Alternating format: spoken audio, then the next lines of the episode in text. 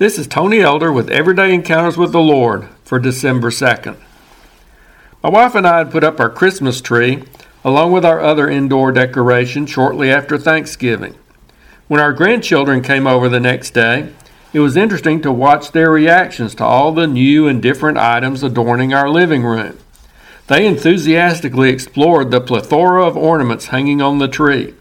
They excitedly pointed out certain ones which, unbeknownst to them, had intentionally been put low on the tree for their eyes to view, such as familiar cartoon characters, frames with their pictures in them, and ornaments they had made for us in years past. The grandkids also enjoyed going around the room, winding up all the musical snow globes, making the nutcracker disguised as a toy soldier open and close his mouth, and pushing the button to cause a mechanical Santa to dance over and over and over again. Many of those familiar decorations, which we had quickly unpacked without giving them much attention, found new life in the eyes of our grandchildren.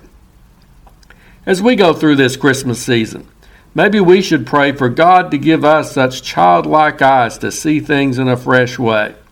Sometimes I'm afraid we become so familiar with the account of Jesus' birth, the truths connected to this glorious event, and the various ways we commemorate it that we lose some of the joy and excitement it should stir up within us.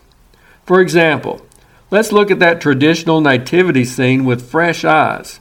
As you view those figures at the manger, admire Mary's courageous willingness to be used in such a unique way as God's instrument. Be thankful for Joseph's faith and understanding. And when you look at that baby, be amazed at the thought of him being God in the flesh.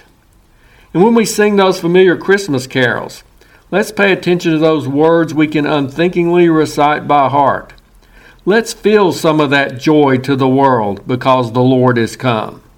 Let's remember the impact this event has had on our own lives. This child was born that men no more may die, born to raise the sons of earth, born to give them second birth. Let's be thankful for that silent night, holy night, in which Christ the Savior is born.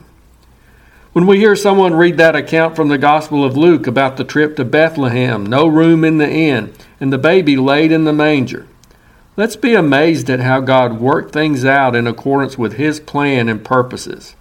And let's hear afresh the message of the angels, the tidings of great joy, the announcement of the birth of a Savior, the proclamation of Glory to God in the highest, and on earth peace, goodwill toward men. Unfortunately, it's all too easy for us to unpack our decorations, perform our holiday programs, sing our carols, and attend all the annual gatherings without any excitement or enthusiasm for the meaning of it all. Yes, it's an old familiar story, but it's just as important today as ever. And to think that it was all done out of love for you. Yes, your picture is hanging on Jesus' tree as one of those for whom he came and died. May this be our prayer. Lord, help us see the events and truths of Christmas in a fresh way this year.